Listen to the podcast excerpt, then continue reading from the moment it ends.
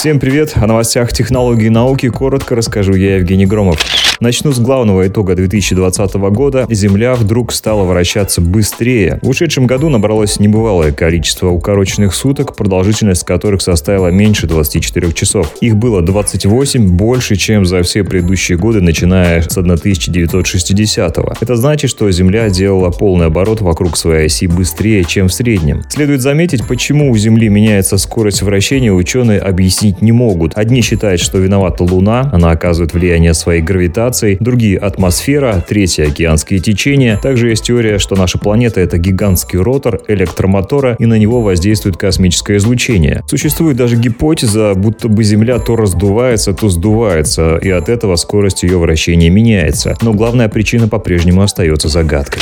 В этом году будет что почитать. В 2021 наступившем году американским военным придется собрать воедино все свои знания о неопознанных летающих объектах и предоставить их в виде публичного отчета. Как ни странно, такое предписание является частью бюджетного плана по смягчению последствий эпидемии коронавирусной инфекции. В результате Пентагону предстоит объединить данные об НЛО всех своих подразделений, причем отчитаться должны не только подведомственные Министерства обороны службы, но и Центральная разведывательное управление и все прочие агентства, занимающиеся сбором данных. Доклад будет публичным, но в нем могут содержаться засекреченные разделы. Совпадение?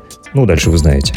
Гендиректор Tesla и SpaceX Илон Маск посоветовал своим подписчикам использовать мессенджер Signal. Дело в том, что WhatsApp изменила политику конфиденциальности, и теперь часть данных пользователей она будет передавать в Facebook в принудительной форме. Данные, которые WhatsApp начнет передавать в Facebook, включают регистрационную информацию об учетной записи, в том числе и номер телефона, информация о транзакциях, услугах и взаимодействиях с другими людьми. Также Facebook будет получать информацию о мобильных устройствах пользователей и IP-адресах, говорится на сайте WhatsApp. Эти изменения вступят в силу 8 февраля, при этом пользователи должны будут их принять или отказаться от использования приложения. Из-за новой политики конфиденциальности пользователи начали удалять свои учетные записи WhatsApp и переходить на альтернативные приложения для обмена зашифрованными сообщениями, такие как Signal и Telegram.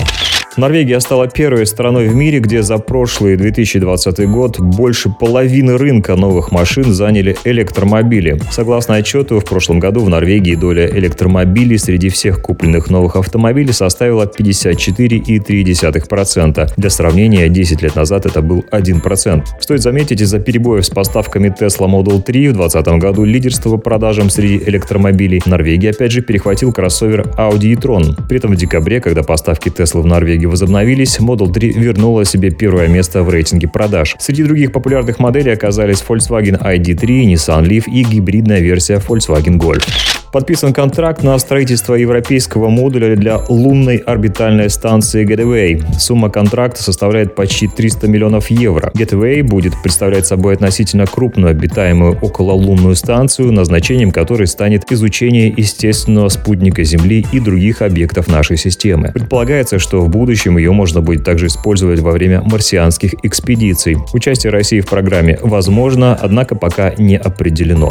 Еще одна интересная новость связана с космосом. Профессор из Гарварда объявил, что сейчас предстоит собраться Оумуамуа не межзвездный астероид, а инопланетный космический корабль. Напомню, объект, двигавшийся по направлению к Солнцу на огромной скорости 87,3 км в секунду, первыми засекли астрономы из Гавайского университета 19 октября 2017 года. Траектория пришельца была гиперболической, что свидетельствовало о том, что летит он из какой-то другой звездной системы. Как вскоре выяснилось, объект вращался, делая один оборот за 7 часов и 18 минут. При этом он менял яркость, из чего следовало, что он сильно вытянут и представляет собой цилиндр, длина которого примерно в 10 раз больше диаметра. Длину цилиндра первоначально оценили в 400 метров, диаметр, соответственно, в 40 метров, но потом и то, и другое НАСА увеличили в 2 раза, до 800 и 80 метров соответственно, и определили, что цилиндр ярко-красный, на его поверхности, возможно, металлической, имеется сложный рельеф. У противников официальной версии того, что это астероид, два основных довода. Первый: цилиндрических астероидов, а тем более комет, быть не может. Второй довод: Вывод: этот объект неестественно яркий. Его поверхность отражает в 10 раз больше света, чем любой из известных астероидов. А стало быть, объект явно не каменный, как они все. Также специалисты Европейского космического агентства, работавшие над вопросом совместно с НАСА, опубликовали статью, из которой следовало: Оумуамуа летел не по баллистической траектории, словно выпущенный из пушки снаряд, а время от времени ускорялся, будто бы включал двигатели. И в итоге двигался иначе, чем следовало бы по законам Кеплера, законам небесной механики. Более того, после того, как он прошел рядом с Землей и миновал Солнце, он резко ускорился. В общем, как будто о чем-то догадывались.